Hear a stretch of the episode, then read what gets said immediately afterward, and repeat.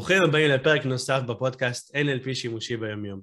בכל פרק אני לוקח תחום מהחיים, ובעזרת אורח מרתק אני מפרק אותו לטיפים ותובנות וכלים איך לחיות בצורה טובה יותר. והיום אני רוצה לדבר על משהו ששמתי לב שבעקבות הקורונה הוא אפילו גודל, אה, וגם בלי הקורונה הוא תופס אה, מקום ככה בחיים שלנו. אה, מתאמנים שבאים לקליניקה אני רואה שיש לאנשים קשיים בעבודה, עבודות לא מספקות, קשרים זוגיים לפעמים שלוקחים אנרגיה, דאגה לילדים, דאגה להורים, מצב כלכלי, בעלי עסקים יש להם לפעמים קשיים עם העסקים, וכל הדברים האלה מעלים בנו את רמת המתח והסטרס לאין שיעור. והיום יש לי את הכבוד לארח את שירי בן ארצי. היי שירי, מה שלומך? אהלן, מעניינים, זה כיף להיות פה.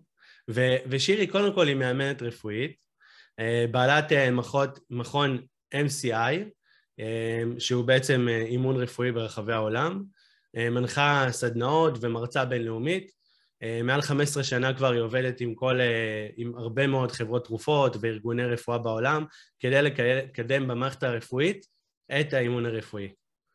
נכון, ולמדת גם תוך כדי עוד הרבה מאוד דברים, NLP, תרפיית קו הזמן, מלא מלא. הרבה הרבה מאוד דברים, שחלקם קשורים באימון וחלקם קשורים ברפואה, נכון? ואת ממש משלבת את שני הדברים. נכון. וככה, לפני שנדבר על הסטרס ובכלל אה, על כל הנושא הזה, הייתי נורא שמח לדעת מה זה בכלל מאמן רפואי. איזה כיף ששאלת. אז מאמן רפואי, קודם כל אימון רפואי זה תחום בתוך עולם האימון האישי. וזה תחום שמתעסק באימון של אנשים שמתמודדים עם משבר רפואי או משבר אה, בריאותי, מה שהרפואה תקרא למטופלים, אצלנו הם לא מטופלים, הם מתאמנים, ואנחנו גם עובדים עם המטפלים שלהם, באנגלית זה נקרא caregivers, אוקיי? Okay? caregivers יש לנו שניים, יש לנו את ה-caregivers המקצועיים שמקבלים משכורת עבור מה שהם עושים, שהם הרופאים, האחיות והצוותים הרפואיים, שגם איתם אנחנו עובדים באימון רפואי, ויש את ה-caregivers המשפחתיים, שאלה בני משפחה שמוצאים את עצמם מטפלים בבן משפחה או אדם אהוב ויקר שמתמודד עם משבר רפואי או בריאותי. אז בעצם האימון הרפואי הוא מתודולוגיה של אימון, הוא מודל אימוני שעובד עם האנשים האלה, כאשר המטרה בעצם היא לייצר מה שנקרא באנגלית resilience. resilience זה כושר עמידות, או חוסן אה, נפשי, או איזושהי גמישות, היכולת להתאושש אחרי, אה, אחרי משבר, כאשר אנחנו עושים את זה בכמה רבדים. ברובד הפיזי, ברובד הרגשי, ברובד המנטלי, ברובד הרוחני וברובד האנרגטי. מה זה אומר רובד אנרגטי? שאלה מצוינת, בדרך כלל מי שעונה עליה זה המתאמן. זה, זה בעצם יש, אה, בעצם כל, הרבה מהרפואה באמת אה, מתקדמת לכיוון מחקר של אה, בריאות הגוף והנפש, נכון. שהם ממש קשורים אחד לשני, נכון. ובעצם דברים שאנחנו חווים ומפרשים בעולם, אם זה גורם לנו נניח לסטרס ולדאגות ומתחים, וזה מצטבר, זה בעצם יכול לגרום בעצם למחלות, שהמחלות הן נקראות פסיכוסומטיות, נכון? נכון. אני חושבת שיש, אה, אה, בתפיסה שלנו, כשאנחנו מדברים על מחלה פסיכוסומטית, אנחנו רגילים לחשוב שזו מחלה של הנפש. זאת אומרת, זה, זה משהו שהוא על גבול המומצא, אוקיי?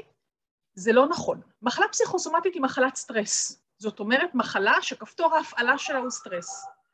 עכשיו, מה שחשוב להבין זה שלפני שהקורונה הפציעה בחיינו, היה כאן, אה, הייתה ועודנה, יש מגפה עולמית הרבה יותר קטלנית, אני אעז לומר, ואני מקווה שלא יהיו כאן אה, אה, תגובות עצבניות, שזה סטרס.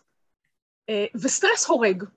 אנחנו לא מדברים על סטרס אקוטי, אלא על סטרס כרוני, אנחנו תכף נעמוד על ההבדל ביניהם, וההבדל הוא נורא נורא חשוב, כי הוא מייצר שתי גישות עבודה שונות לחלוטין. אבל סטרס זה דבר מסוכן, הוא הורג, הוא פוגע בגוף. זאת אומרת שיש קשר בין האופן שבו אנחנו תופסים איזושהי חוויה, אוקיי? לדרך שבה אנחנו מתרגמים אותה לשפה הפנימית שלנו, לדרך שהגוף מגיב. הדבר היפה הוא שב-20 שנה האחרונות המחקר הרפואי מתאפס ואומר, אופה, יש פה משהו.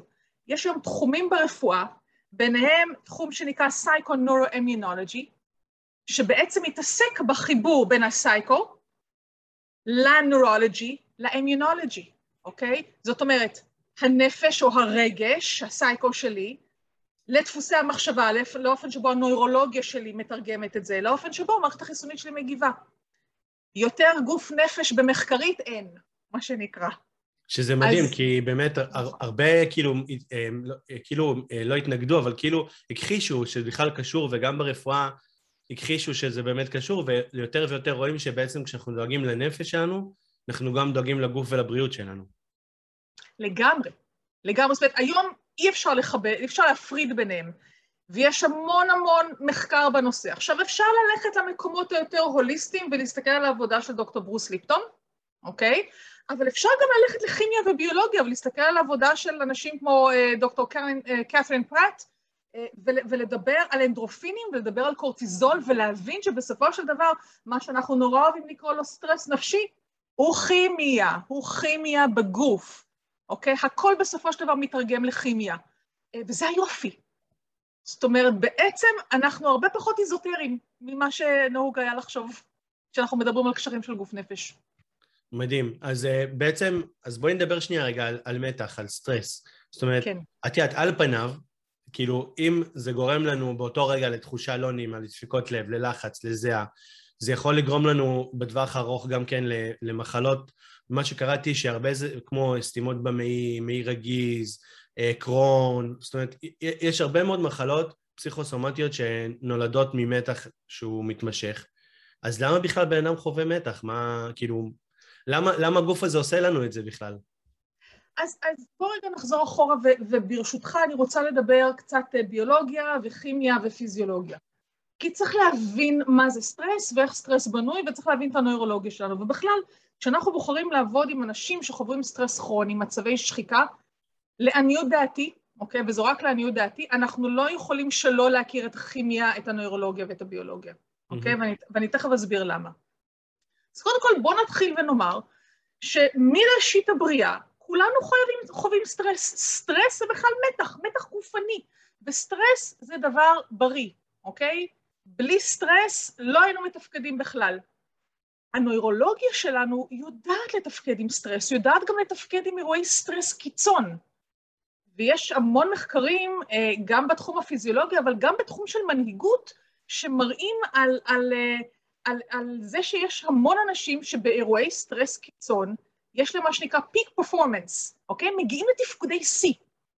זה בהינתן, ואנחנו מדברים על אירועי סטרס קיצון. זאת אומרת, יש לנו stressor, אוקיי? stressor הוא גורם סטרס, הוא לגמרי סובייקטיבי. מה ש stressor עבורי לא בהכרח יכול להיות stressor עבורך, אוקיי? וכאן נורא חשוב שאנחנו נתחבר לתמונת העולם של המתאמן או המתאמנת שלנו.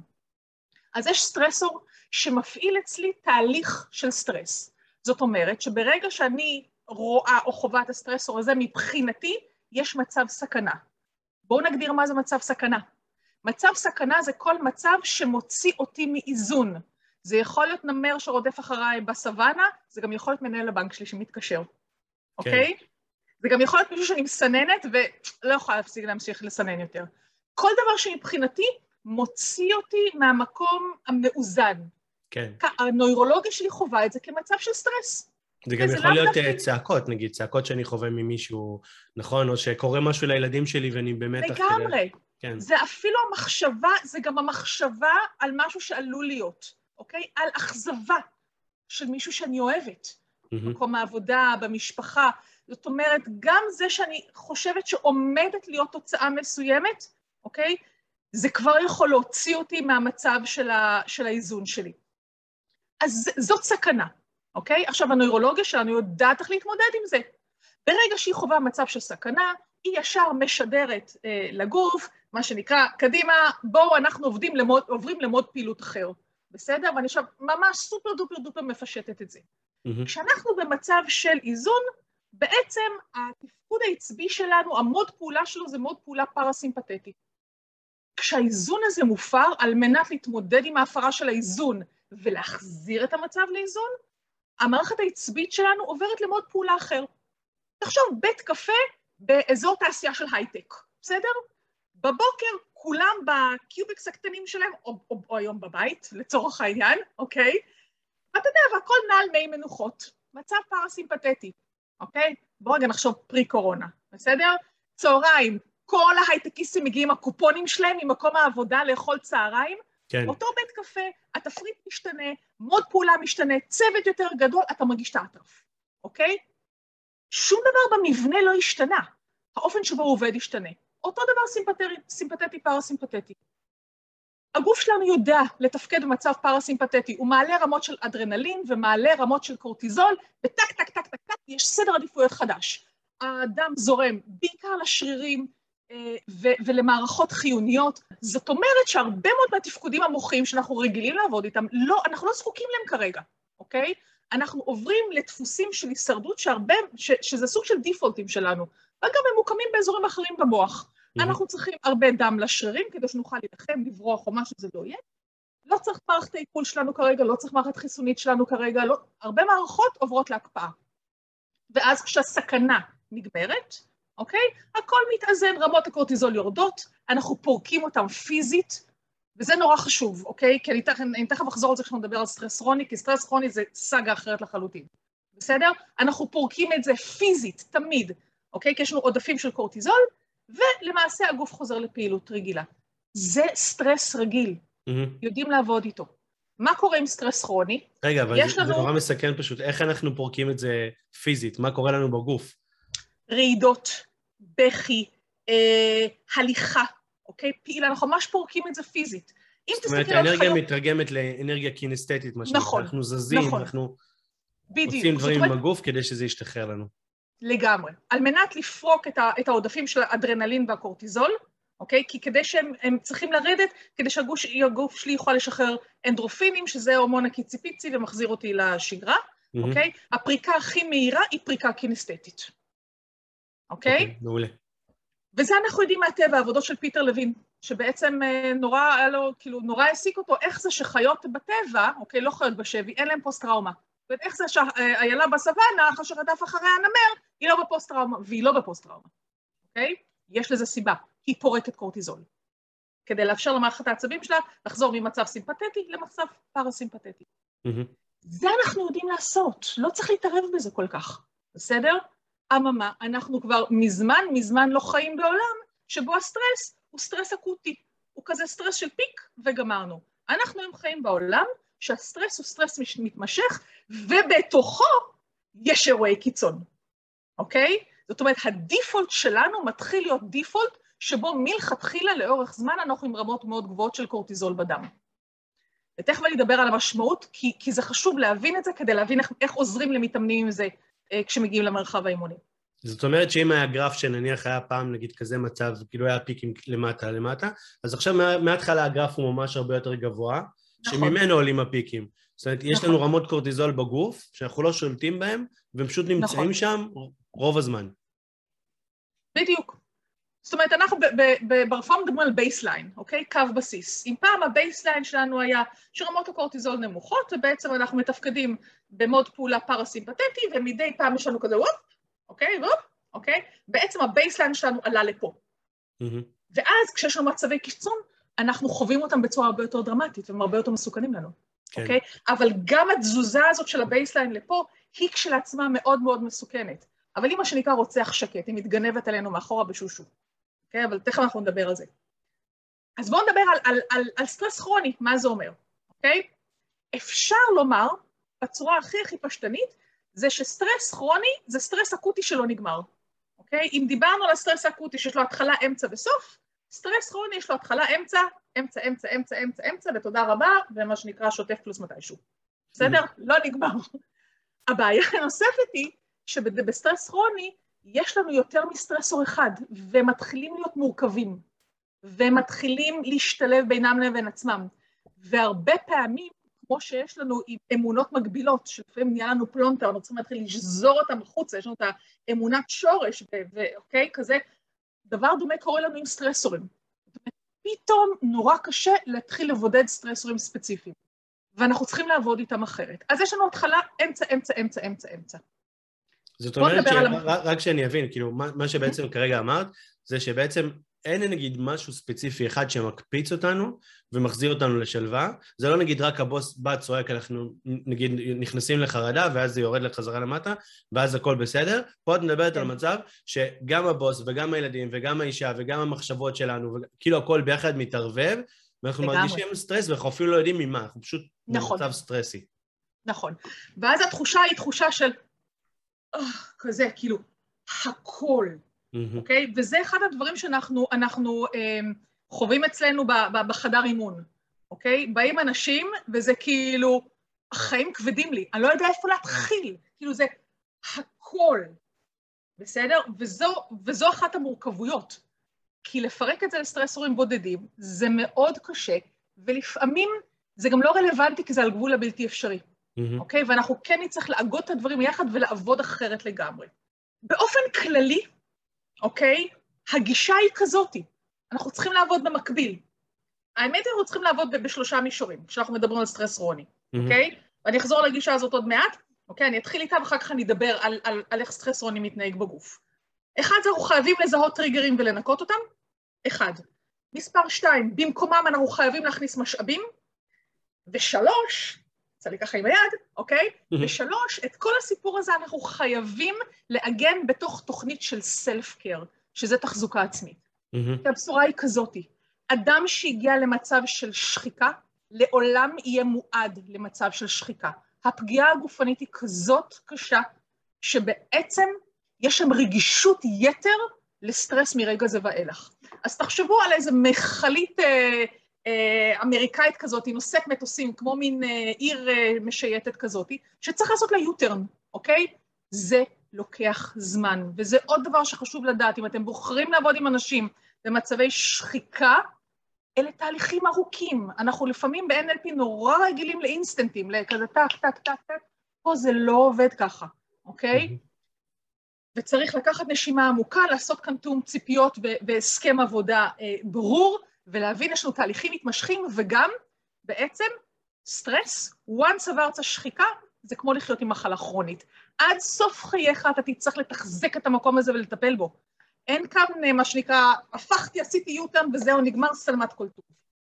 אז ההתייחסות לסטרס חייבת לטעמי להיות התייחסות של סטרס כרוני, והרבה מאוד גישות ברפואה היום מחזקות את המקום הזה, אוקיי? זה לא אירוע חד פעמי, זה מצב מתמשך.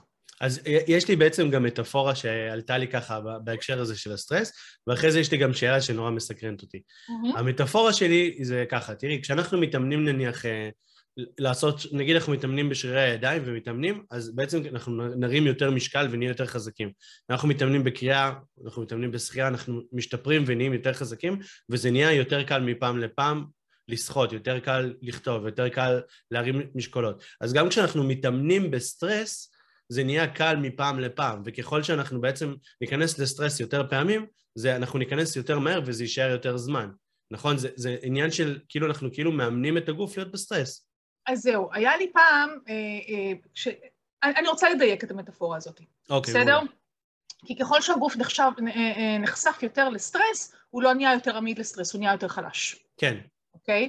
החשיפה כאן היא, היא, היא בעצם, היא לא חשיפה, אלא היא בנייה של מערכת פנימית של הגוף, שיודעת כל הזמן לעשות מצב של ניקוי טריגרים, הכנסה של משאבים והעיגון של הסיפור הזה בסלף קר. מה ששומר על התחזוקה המתמדת זה הסלף קר, mm-hmm. אוקיי? שמייצר כאילו, כאילו מחזק שרירי ליבה, כן. במידה מסוימת. כשהייתי צעירה, אה, התאמנתי באיזושהי שיטה של קרב מגע, ואחד התרגילים היה לחשל את היכולת של הגוף שלנו לספוג כאב, mm-hmm. אוקיי? שזה היה הכותרת המכובסת. היינו עומדים שם בפיסוק, אוקיי? ובן או בת הזוג היו כאילו מכניסים בעיטות לארבע ראשי. עד שהיו שם שטפי דם, אוקיי? התיאוריה הייתה שהארבע ראשי מתחשל. לא דובים ולא קיפודים, בסדר? כל פעם שתיתן מכה לרקמה ותייצר שטף דם, יש שם שטף דם. ובסופו של דבר אתה משאיר רקמה מצולקת ולא רקמה מחושלת. אוקיי? זו תפיסה לא נכונה של הסיטואציה. אותו דבר, אותו דבר עם סטרס, אוקיי? חשיפה מתמשכת לסטרס לא מחזקת אותנו, היא מחלישה אותנו, ואני רוצה עכשיו להסביר למה, אוקיי? אז, אז בואו רגע נחזור לכימיה ולביולוגיה של העניין. Mm-hmm. מפני שכשאנחנו מדברים על סטרס, מבחינה רפואית אנחנו מדברים על רמות מאוד קור... גבוהות של קורטיזול בדם. ושוב, אני מפשטת את זה, זה לא רק קורטיזול, mm-hmm. אבל קורטיזול זה הבעיה הכי גדולה שלנו. כשיש לנו רמות גבוהות של קורטיזול בדם לאורך זמן, הוא מתחיל לפרק את הגוף מבפנים. לא לחשל אותו, לפרק אותו. והוא מפרק אותו בארבע רמות. קודם כל, הוא מתחיל לפגוע בפעילות של מערכות. מערכת הדם שלנו, לחץ דם שלנו, אה, מערכת החיסון שלנו נפגעת, מערכת העיכול שלנו נפגעת, הוא ממש משפיע על הפעילות שלו והוא שוחק אותה, הוא שוחק אותה. המון מערכות פיזיולוגיות מתחילות להיפגע. אז הפגיעה הראשונה שלנו היא ברמה הפיזית. הפגיעה השנייה שלנו היא במערכת האנדוקרינולוגית שלנו, במערכת ההורמונלית שלנו. מה שמרגיש כמו תנודות של מצבי רוח שלא פרופורציונליות למציאות. בשנים שעבדתי באירלנד, הבדיחה הייתה שבאירלנד יש ארבע עונות ביום. אז כשאתה חי עם רמות גבוהות של קורטיזול בדם, יש לך ארבע מצבי רוח בשעה. החוויה הפנימית היא שדעתך נטרפת. זאת אומרת, בחוויה שלך, התגובות הרגשיות שלך הן כאלה שאתה לא מצליח לווסת את עצמך ואתה כאילו חווה אובדן שליטה פנימי וגם איזשהו אובדן של אמון ביכולת שלך להתמודד רגשית, אוקיי? ברמה הרביעית זה הרמה ההתנהגותית. זאת אומרת, לא רק שיש לי תנודות רגשיות, גם אני, אני מאבדת קורלציה או התאמה בין האירוע לבין התגובה שלי. זאת אומרת, גם התגובות ההתנהגותיות שלי mm-hmm. נהיות לא פרופורציונליות לאירוע. זאת אומרת, אני יכולה תוקפנית יותר, אוקיי? אני מתגוננת יותר, אני פתאום נהיית עוקצנית יותר, אה, אני נבהלת יותר, דברים שבעבר אני אומרת, רגע, אבל אם אני לרגע אעצור ואחשוב, אבל זה לא מה שנאמר, אבל זה לא מה ש... ועדיין אני נזרקת למקומות של הדיפולט האלה כמעט בלי שליטה, mm-hmm. אוקיי? שזה גם קשור לשינויים ההורמונליים ו- ולכל הבלגן הפנימי שה- שהקורטיזול עושה. וברמה הרביעית יש לנו פגיעה אמיתית בתפקוד, שלה, בתפקוד הנוירולוגית שלנו, בתפקוד של הנורוטרנסמיטרים במוח שלנו. מה זה אומר? זה אומר שיכולת הלמידה שלנו נפגעת, היכולת שלנו אה, להתחבר, לזהות פרספקטיבות ולהתחבר אליהן נפגע, היכולת שלנו לתעדף נפגע, היכולת שלנו לזכור מידע חדש נפגע, היכולת שלנו אה, אה, אה, לגשת למידע ישן, אוקיי, לזיכרון ארוך טווח נפגע. זאת אומרת שאם אנחנו מסתכלים על אדם שחי לאורך זמן עם רמות גבוהות של קורטיזול בגוף, אנחנו מדברים על אדם שהתפקוד שלו, אוקיי, התפקודים הניהוליים שלו, executive functions, שאלה התפקודים המוחיים שכולנו זקקים על מנת לתפקד נכון ביום-יום, ה-executive functions שלנו נפגעים בצורה מהותית. זה גם אומר שזה נפגע בצורה כזאת שהרבה פעמים סטרס כרוני או שחיקה מתחפשים לדברים אחרים. הם יכולים להתחפש לפוסט-טראומה, הם יכולים גם להתחפש להפרעות קשב וריכוז, והם לא, אוקיי? Mm-hmm. Okay? לכן ההבנה של סטרס כרוני ואיך הוא מתנהג היא נורא נורא חשובה על מנת להיות, להיות מסוגלים לזהות מה הולך פה, אוקיי? Okay? ולפעמים יש מקום להמליץ למתאמן ללכת ולעשות אבחונים להפרעות קשב וריכוז, לא רק כדי לשלול את זה ולהבין שבעצם אנחנו מדברים פה על שחיקה ברמה מטורפת. אז, אז יש לי בעצם אה, שאלה מאוד מהותית. אז יש פה דברים שעל פניהם הם מאוד מבהילים, זאת אומרת, אף בן אדם, אני מניח, לא רוצה לחוות אה, בעיות בהורמונים ובעיות במצבי התנהגות קיצוניים ומצבי רוח קיצוניים. אז איך אנחנו, בתור חברה שהיא גם ככה עמוסה ומלאת גירויים ו- ודאגות, לא מגיעים בכלל למצב כזה של סטרס כרוני, איך, מגיעים, איך לא מגיעים לשחיקה, איך נמנעים מזה, איך, נש, איך נשמרים? אני חושבת שההבנה היא ש, שאנחנו חייבים אה, להתנהל אחרת כמעט בכל רובד בחיים שלנו. כי אני חושבת שהחיים בנויים בצורה כזאת שעודף הגירויים והתחושה הזאת של אה, הפומו המפורסם, אוקיי? fear of missing out, והלחץ, הקצב, אה, ולצד זה האשליה הזאת של הקרבה דרך מדיה דיגיטלית, בעוד שביום יום אנחנו חווים היפרדות ונפרדות ובדידות מאוד גדולה. היום החיים שלנו בנויים בצורה כזאת שהם כל הזמן מזינים סטרס כרוני. הם כל הזמן, מה שנקרא, אה, מגרים אצלנו את הפעילות שלה ומעלים, אה, ומעלים קורטיזול. Mm-hmm. אז ברגע שאנחנו מבינים את זה, אנחנו חייבים להתחיל להתנהל בצורה מערכתית אחרת. זאת אומרת, אנחנו חייבים להבין קודם כל מה מפעיל אותנו יותר מהשאר, מה הדברים שמרוקנים אותנו על מנת uh, להתמלא, וכאן העבודה של דוקטור אידי uh, גרינבלט, שמדברת על הסתכלות שהיא קוראת לזה depleters, מרוקנים ו-restorators, משקמים, אוקיי? זאת אומרת שכשאנחנו מדברים על סטרס כרוני, לשלוח בן אדם לנוח, זה לא תמיד הדבר הנכון. יש mm-hmm. אנשים שמנוחה מלחיצה אותם. אוקיי? אנשים שהם נורא יצירתיים, אנשים ש, ש, שהם יזמים בנשמתם, אוקיי? אנשים שאזור הנוחות שלהם זה פרואקטיביות, תשלח אותם לנוח, גמרת להם את הצורה, אוקיי? הכנסת אותם לסטרס מטורף. כן. ולכן בעצם חשוב כאן זיהוי נכון של הדפליטרס שלנו, של, ה, של הסטרסורים, של הדברים שמרוקנים אותנו, להבין את המשמעות של עייפות דיגיטלית, זמן מסך, אוקיי? ניהול של זמני מסך, ניהול של גירויים, נושא של שינה איכותית, נושא של תזונה, אה, נושא של התמודדות רגשית, מה שנקרא emotional agility, mm-hmm. חוסן רגשי של התמודדות. כל, יש כאן המון המון פרמטרים שצריך להתייחס אליהם אה, על מנת, זה כמו, זה כמו לייצר איזון אה, בתוך מצב שהוא סוער כל הזמן, אוקיי?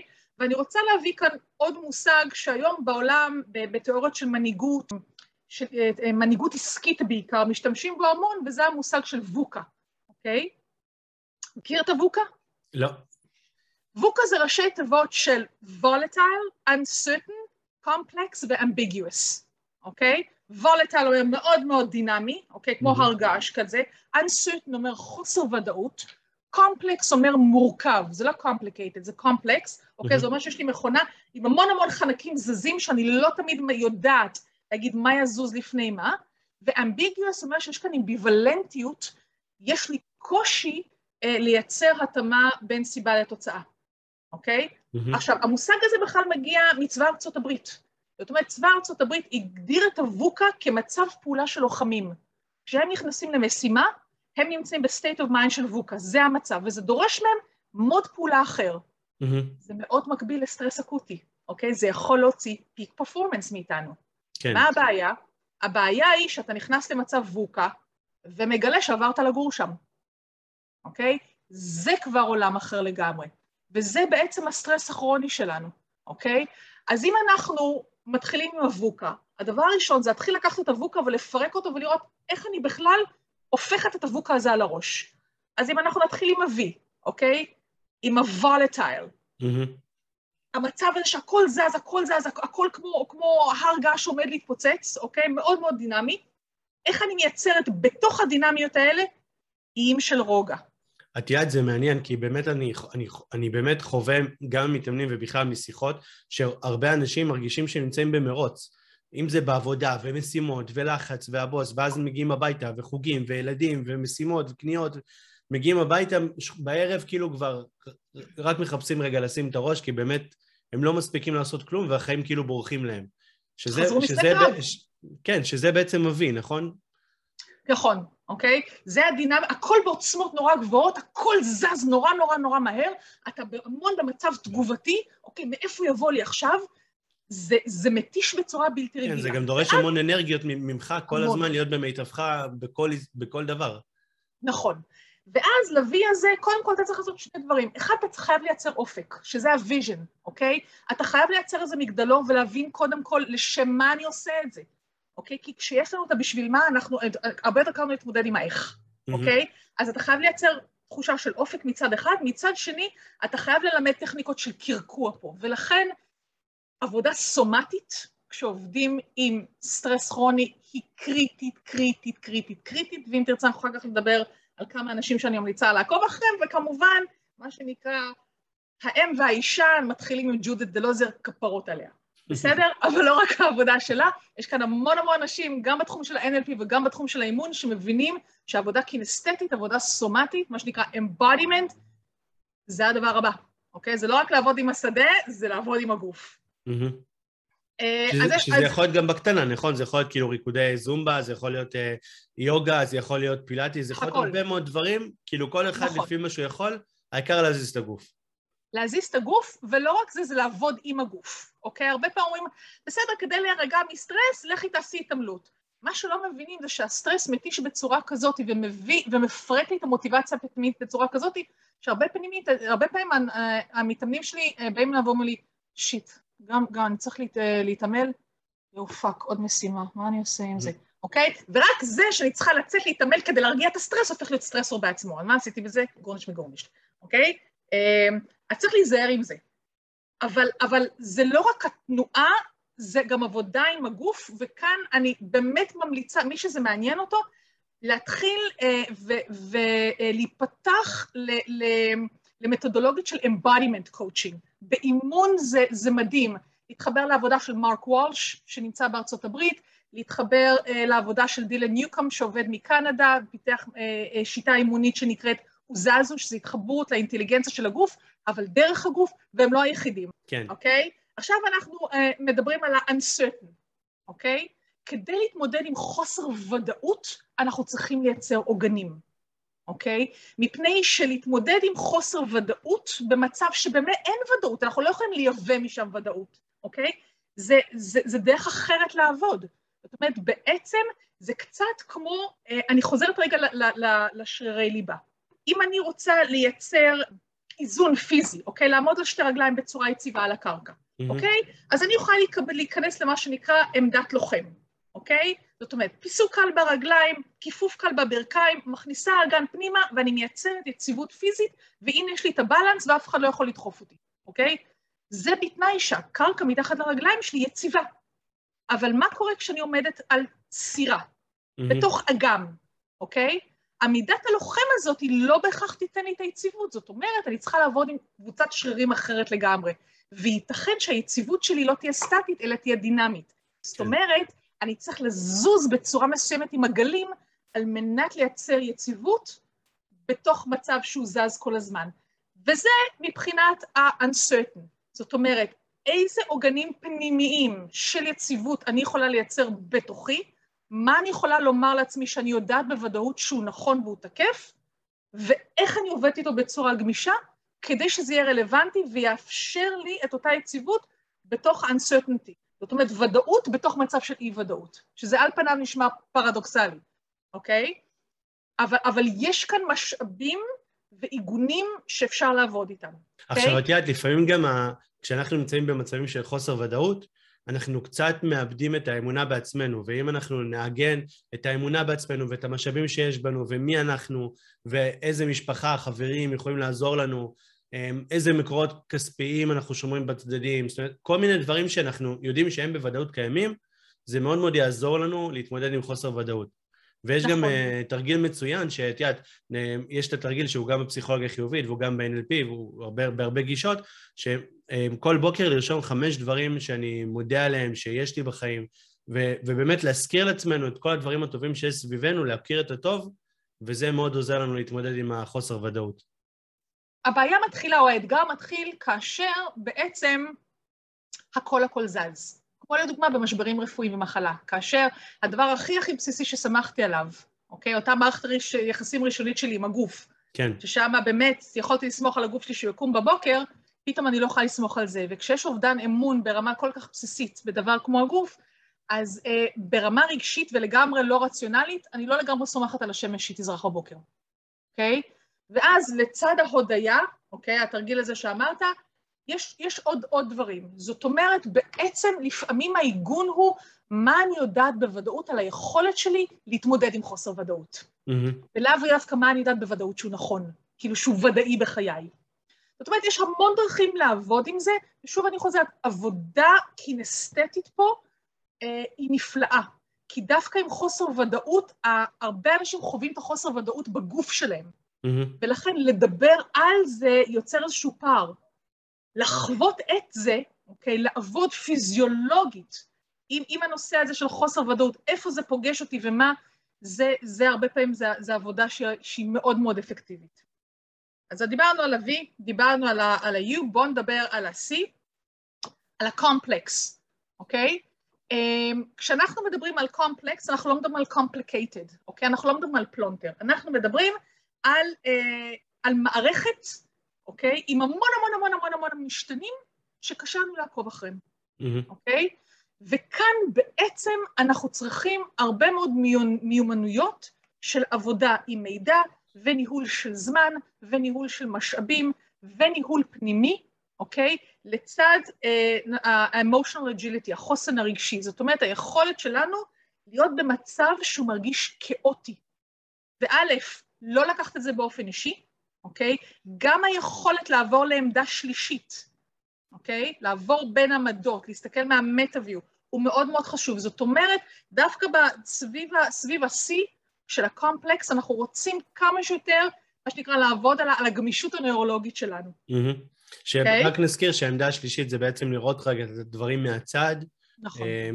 כמו בהשקפה כזה על המציאות שלנו רגע מהצד, וזה גם באיזשהו מקום זה ראייה יותר אובייקטיבית, יותר נקייה, ככה נכון. לבחון, נכון, בעצם יותר כזה מהצד ולא בתוך הסיטואציה. נכון, בעצם לצאת מהסיטואציה החוצה, להסתכל עליה כאילו מלמעלה, ואני אפילו אומרת לתרגל עמדה רביעית, שעמדה רביעית היא בכלל עמדה של המערכת, היא עמדת האנחנו. ואם אפשר, מה שנקרא, לקחת אותם לעמדה חמישית, שזה המטה-סיסטם, ההולון הגדול, אז אני אומרת אדרבה ואדרבה. זאת אומרת, התנודה הזאת, היכולת לנוע בין עמדות תפיסה, מייצר גמישות נוירולוגית מטורפת, אוקיי? Mm-hmm. Okay? וזה באמת הפתרון והיכולת להתמודד עם מערכת של גבול ה... היא זזה במשהו שנחווה כמעט כאוטי. וה-A בסוף זה, זה ה-ambiguous, אוקיי? וכאן באמביגיוס, שהדברים הם אמביוולנטיים, נורא נורא חשוב לעבוד על שני דברים, אוקיי? אחד זה על המקום של החוסן הרגשי, mm-hmm. כי האמביוולנטיות הזאת היא שלפעמים אני לא רואה את ההקשרים בין סיבה לתוצאה, אוקיי? אה, קודם כל אנחנו נוטים לקחת את הדברים האלה מאוד אישי. נכון. אוקיי? יש כאן אלמנט של, של פגיעה, אז, אז מה אני עשיתי? אז מה זה אומר עליי? אוקיי? אז המקום הזה של הנפרדות הרגשית, אוקיי? ה-non-attachment, לצד ה-emotional agility, זאת אומרת, החוסר הרגשי, היכולת שלי גם לפגוש את הרגשות שלי, לזהות מה אני מרגישה, לאבד את זה, אוקיי? ולעשות מזה למידה, אוקיי? היא נורא נורא חשובה, ולצד זה, הנושא של ההיררכיית ערכים שלי פה הוא קריטי. זאת אומרת, זה חייב להיות נר לרגליים, מאוד מאוד ברור לי מה היררכיית הערכים שלי. אז, אז יש, כאן, יש כאן המון דברים שאנחנו, אה, שאנחנו יכולים לעשות, ושוב, אני חוזרת לזה שעבודה עם סטרס כרוני היא לעולם אה, עבודה שהיא כל הזמן בכמה רמות, היא גם זזה לנו במרחב האימוני, אוקיי? אם אנחנו מחפשים לעשות תהליכים ליניאריים, זה לא יקרה, סטרס כרוני לא מתנהג ליניארית, אוקיי? אנחנו בעצם רוקדים עם המתאמנים שלנו כל הזמן. אנחנו כמאמנים חייבים לראות את הדרך, סוג של מטה-ויו שלנו, אוקיי? התפיסה היא חייבת להיות תפיסה תהליכית.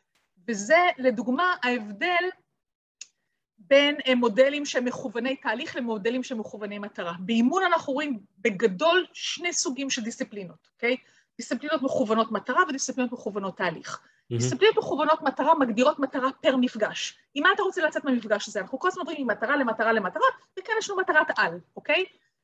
אה, אימונים מכווני, או מפגשים מכווני תהליך, בעצם יש לנו חזון, יש לנו מטרת על, אנחנו כל הזמן עוברים בדרך לשם, לא תמיד אנחנו יכולים להגדיר מטרה פר מפגש. Mm-hmm. אנחנו כל הזמן פוגשים את המתאמן שלנו איפה שהוא נמצא, אנחנו עושים איזשהו ריקוד מאוד מאוד דינמי, כאשר אנחנו, התפקיד שלנו זה לשמור את התהליך הזה על השביל, שבסופו של דבר מגיע למטרת העל הזאת.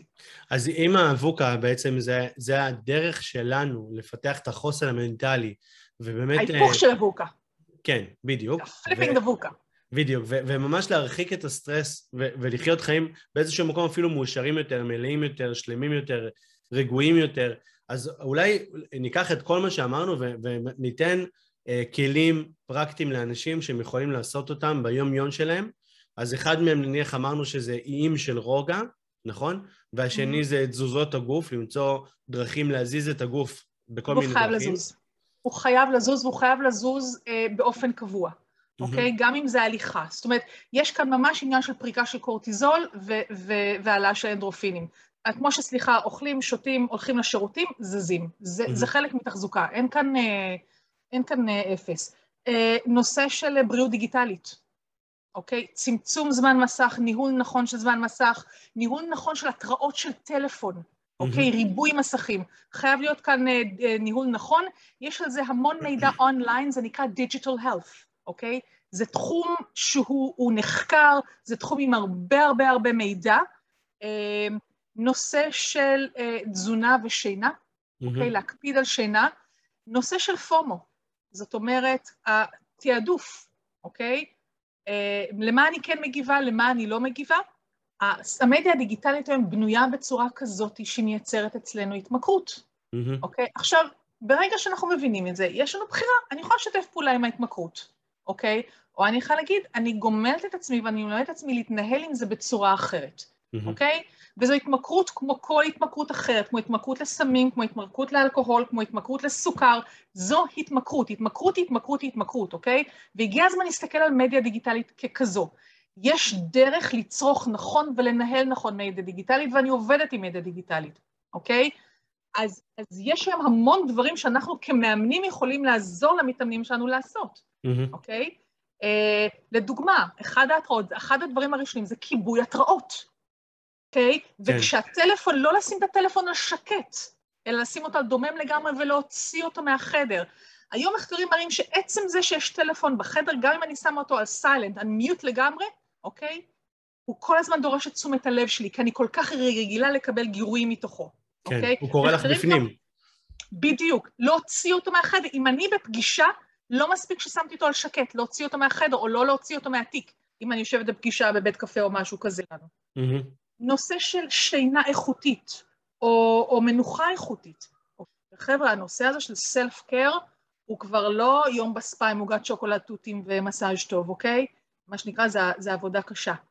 הדבר הנוסף שאני רוצה לדבר עליו זה נושא של מערכות יחסים. Mm-hmm. מערכות יחסים אחד הסטרסים הגדולים בחיינו. נכון. ואחד הדברים שאנחנו לא לומדים לעשות זה להגיד לא. הנושא של גבולות. Mm-hmm. לכן, כשאנחנו עובדים עם אדם שמתמודד עם סטרס, עבודה על גבולות, אוקיי?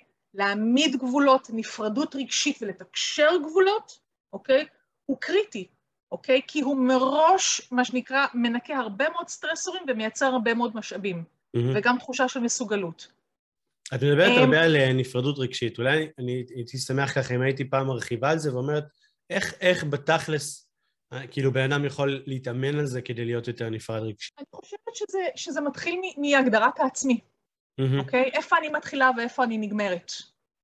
זאת אומרת, אה, ב-NLP אה, יש לנו תרגיל של, של, של, של יצירת נפרדות, של ה-emeshment, אוקיי? ש, שבאמת אני כל כך מחוברת לאדם, שאני לא מצליחה לייצר נפרדות. עכשיו, החיבור הקלאסי הוא שאני נורא מחוברת רגשית ואני נורא קשורה, אבל אה, חוסר נפרדות זה גם זה שאני תלויה בפידבקים של אנשים אחרים או באישור של אנשים אחרים על מנת לזוז. אוקיי? Mm-hmm. Okay? אני זקוקה באישורים חיצוניים, ב-validation, על מנת להרגיש טוב עם עצמי ולהרגיש שאני בכיוון הנכון. כן. זאת אומרת, אנחנו מתחילים תפיסת העצמי.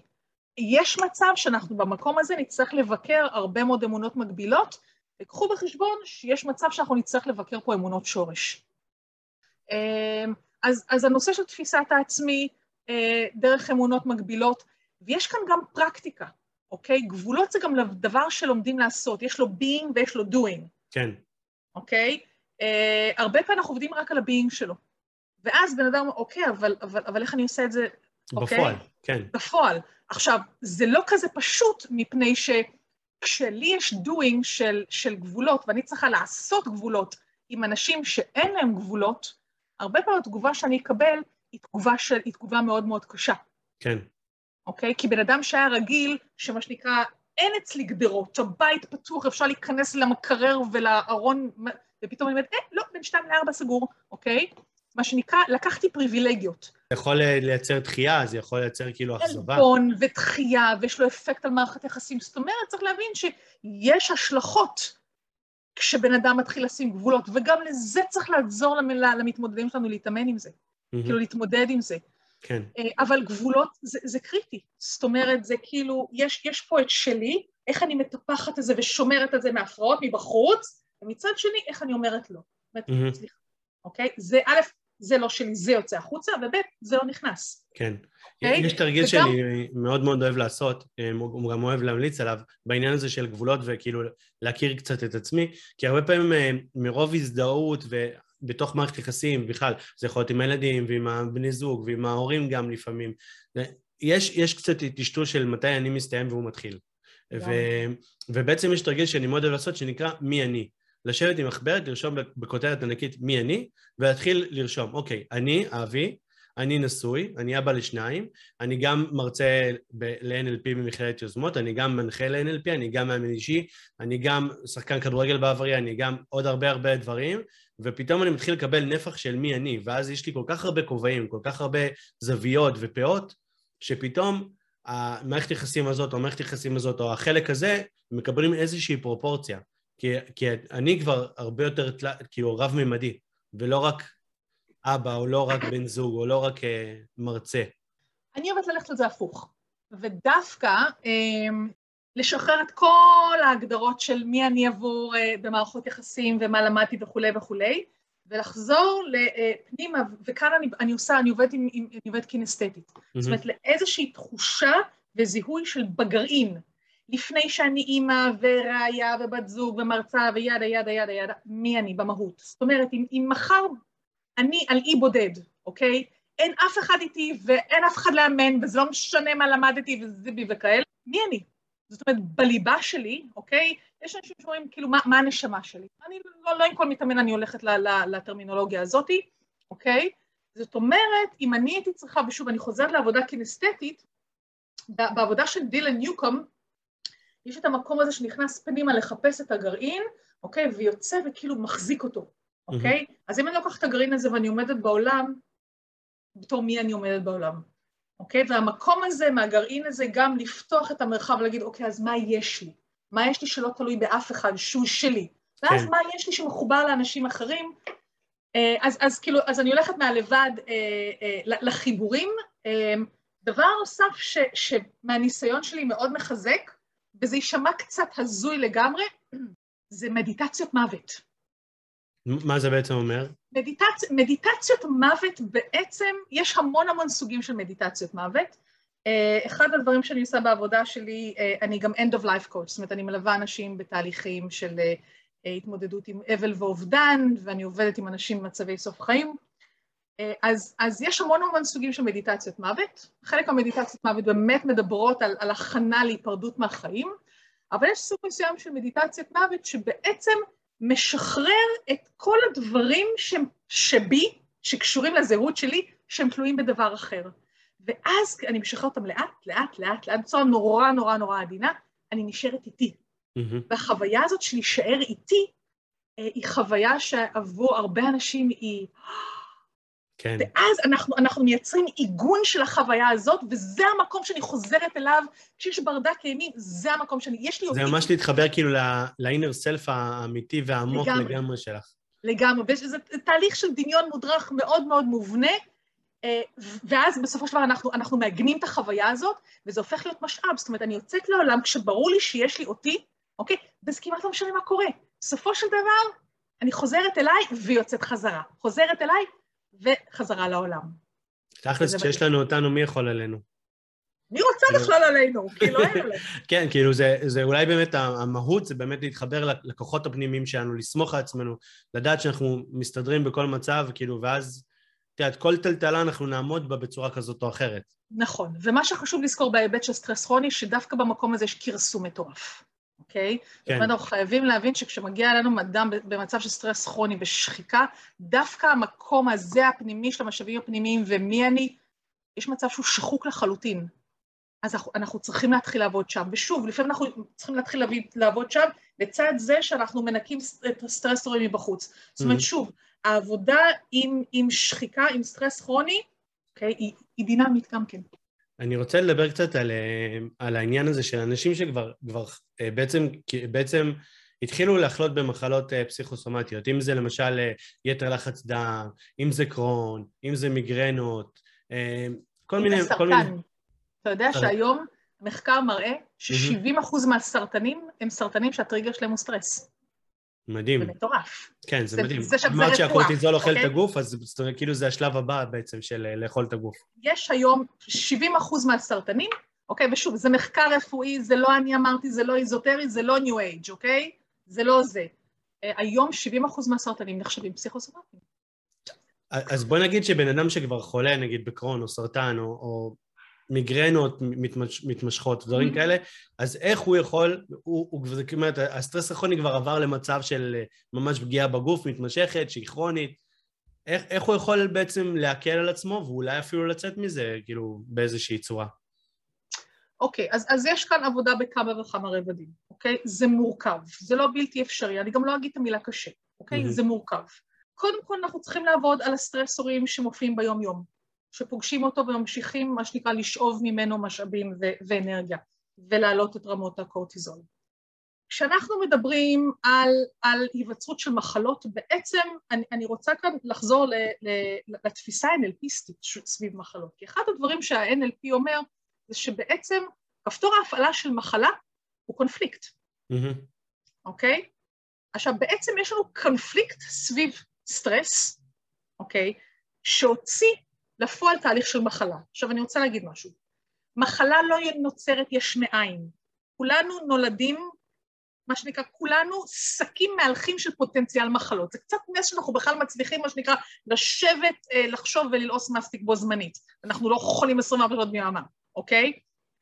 אבל בעצם רוב המחלות האלה זה פוטנציאל רדום אצלנו, אוקיי? בא טריגר כזה ומוציא משהו מהכוח אל הפועל, הוא לא ממציא אותו.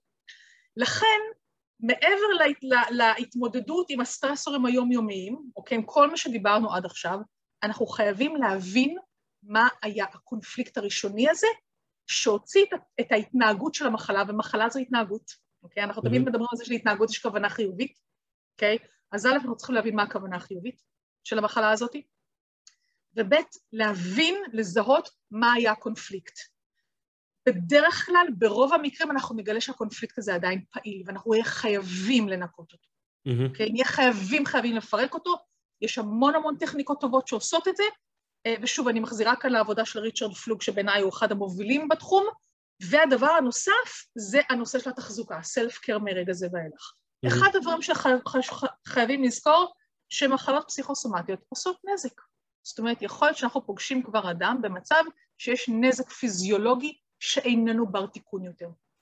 לגוף יש יכולת ריפוי עצמי מטורפת. הרבה פעמים כשאנחנו נוציא את הסטרס מהתמונה, אוקיי? והטריגר הרגשי לא יהיה פעיל, והאדם יוכל את כל האנרגיה הזאת שהוא איבד על הסטרס, אוקיי? ועל הרמות המטורפות של הקורטיזול. כבר אין קורטיזול שעושה נזק בגוף ואין אנרגיה מטורפת שהולכת לאיבוד, כל האנרגיה הזאת הולכת לריפוי.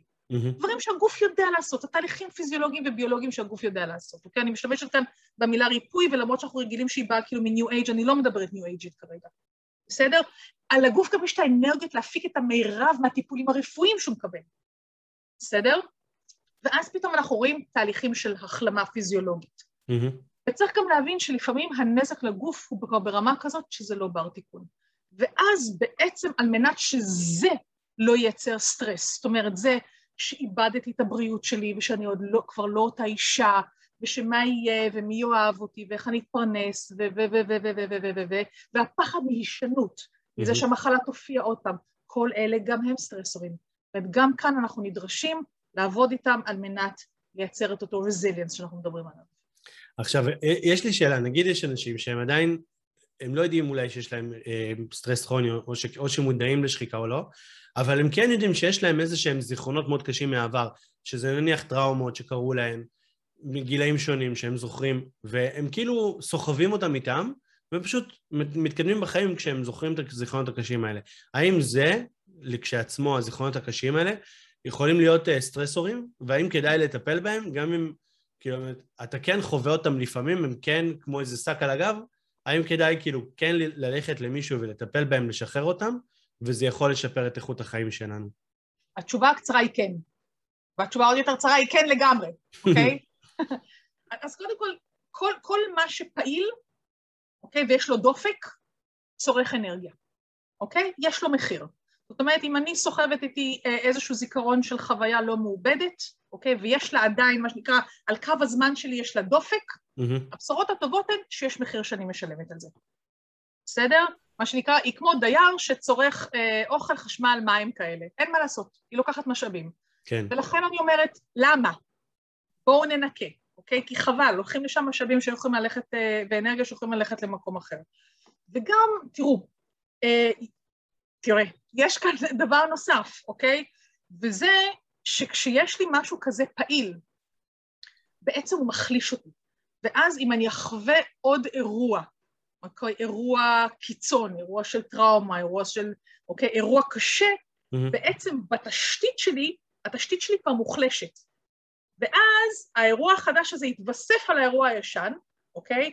ובעצם פתאום יש לי עכשיו משהו שהוא הרבה יותר גדול. ונהיה לי כאן פלונטר. זאת אומרת, יש לי איזשהו אירוע ראשוני, אוקיי? אני חווה איזה אירוע, יכול להיות להתמודד איתו היא, היא לא מושלמת, כי, כי אני כבר מה שנקרא מגיעה מוחלשת, כן. ואז הוא כשלעצמו מתווסף לדבר הזה שמחליש אותי, אוקיי? ואז בתרמיל האחורי שלי, או בחדר האחורי, או במרתף המחסן, במקום אה, מה שנקרא אירוע פעיל אחד, פתאום יש לי שניים ושלושה, והם אה, מה שנקרא מגדלים את עצמם ונהיית לי שם אה, התנחלות נחמדה. אז, אז, אז אני אומרת, אם אנחנו מודעים ללכת לנקות, זה גם מגיע לנו, כאילו זה כמו להסתובב עם אינפקציה בגוף, למה ככה? כן, גם ככה החיים שלנו מלאים סטרס, אז אם יש לנו סטרס שאנחנו סוחבים, אז לפחות אותו נשחרר כדי שיהיה לנו הרבה יותר קל גם נכון. ככה להתמודד עם החיים כמו שהם היום. אחת השאלות שאני, המון שואלים אותי, זה איך אנחנו יודעים שמישהו יפתח פוסט-טראומה, אוקיי? כי גם הנוירולוגיה שלנו בעצם בנויה להתמודד עם טראומה. פוסט-טראומה זה היוצא מן הכלל, אוקיי? אחד, אחד האינדיקטורים שלנו לזה שאדם עלול או מועד יותר לפתח פוסט-טראומה זה שיש טראומה קודמת שהיא לא מודדת. אז אם תגיע טראומה נוספת, הסבירות היא שהיא תצטרף לטראומה הקודמת, אוקיי? ואדם ייכנס למצב פוסט-טראומטי.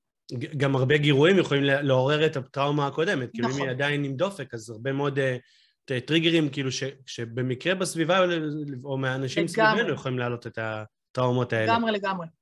וזה כאילו לחיות את, ה, לחיות את הזיכרונות הקשים, את הדופק הזה כל הזמן מחדש.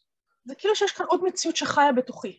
ואצל, יש אצל הרבה מאיתנו אה, נקודות בזמן שהן עדיין חיות ופעילות ומהוות הווה מקביל.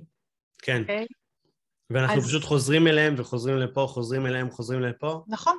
ואנשים מודעים לזה, הם מודעים לזה שיש להם זיכרונות, הם מודעים לזה שיש להם טראומות, הם, הם מרגישים את זה גם בגוף, כי כשאתה חוזר לטראומה ועדיין פעילה, אתה ממש מרגיש את הרגש, את הכעס, נכון. את העצב. זאת אומרת, נכון. זה עדיין בך, וממש כדאי לשחרר את זה כדי שהחיים יהיו הרבה יותר נקיים כאן בהווה. לגמרי. אחד הדברים שאני שומעת אה, הרבה זה אין לי כוח להתעסק עם זה, אוקיי? אין לי, אין, אין לי את היכולת להתעסק עם זה.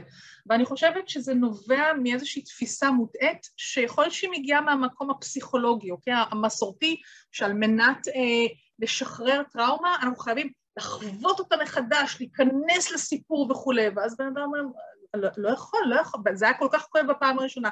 אין לי, אין לי את היכולת לבקר את המקום הזה שוב. אז קודם כל המקום הזה מבקר אותך, אוקיי? מה שנקרא, it's gonna deal with you until you deal with it. כן. אז, והדבר הנוסף זה שהרבה אנשים לא מודעים שמתודולוגיות כמו NLP לדוגמה, מאפשרות פירוק של האירוע הזה בלי להיכנס לתוכן. נכון. זאת אומרת, לגמרי בפרוסס ולא בקונטנט כן. שלו. ממש אה, לתחום. אותו מההתחלה וסוף, ופשוט אה, נכון. נכון. לעבוד איתו ככה. זאת אומרת, המון המון טכניקות, גם אנחנו לדוגמה מסתכלים על העבודה, העבודה של זיבורד סלבינסקי, שהוא אנליסט מחונן מהונגריה, אגב, mm-hmm. ששווה לבדוק אותו, אוקיי? יש לו המון המון טכניקות מדהימות של פירוק של טריגרים, של טראומה ושל סטרס ושל אירועים. ובואנה, אתה כמנחה, אין לך מושג מה מדובר. מרוב שלא נכנסת לתוכן. עכשיו, כמה אוהב ומכבד זה, זה מדהים שאתה יכול נכון. לעבוד בצורה כזאת. וזו אחת הבשורות המדהימות של ה-NLP בעיניי. מקסים. שירי, אני רוצה להודות לך מקרב לב על הפרק הזה. היה לי כל כך הרבה כיף, ותובנות, וטיפים, ועצות, ולמדתי המון, ובאמת היה לי ממש כיף. ואני אשמח אה, אם תספרי ככה איך אפשר אה, אה, לשמוע עוד ממך, אה, ככה להיחשף לעוד תכנים שלך. אז קודם כל אפשר למצוא אותי בפייסבוק ובלינקדאין, שירי בן ארצי באנגלית, S-H-I-R-I, B-E-N, מקף, A-R-Z-I. Uh, חוץ מזה, אם עושים עליי גוגל, uh, מגיעים אליי. Uh, הבשורות הטובות הן שאני תמיד עונה לטלפון. אפשר לשלוח לי אס.אם.אסים ואפשר להתקשר אליי, ואני תמיד עונה גם למיילים. ובאמת, כאילו, תרגישו חופשי ליצור קשר. אני גם שם כישורים מתחת לפרק. של... כן, נשים כישורים לכל מיני דרכים לאתר וכו', וגם קצת מתנות חינמיות ותופינים, וזהו, וניפגש בשמחות, מה שנקרא. מקסים, תודה רבה רבה. תודה על האירוח, איזה כיף.